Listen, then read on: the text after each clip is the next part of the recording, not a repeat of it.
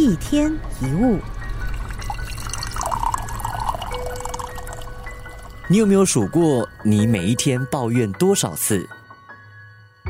生活有的时候不容易，工作上会遇到不顺利，回到家里可能有一堆繁琐的事物要处理，再加上人际之间的纠葛，真的会压得我们喘不过气。面对生活种种的不顺利，有的时候把心中的怨气吐出来是一种抒发。但如果只是抱怨，又无助于解决问题，就值得思考了。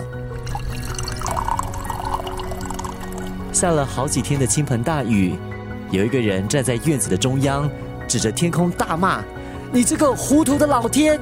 下那么多雨，把我给害惨了！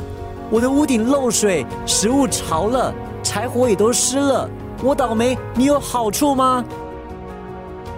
这个时候，邻居走出来对他说。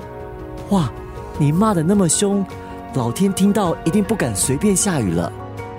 那个人气呼呼的说：“哼，要是骂他有用就好了。”邻居这个时候问他：“既然没有用，你又何必白费力气骂老天呢？”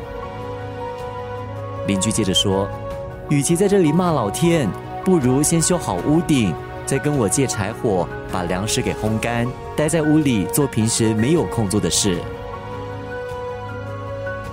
我们要经常在心里问一个重要的问题：我们在解决问题吗？还是我们已经成为问题的一部分？如果你老是怨天尤人，那你自己就是问题本身。要解决问题，只有先改变自己。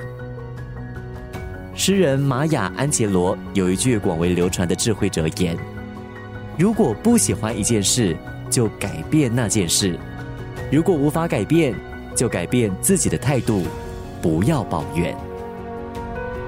一天一物。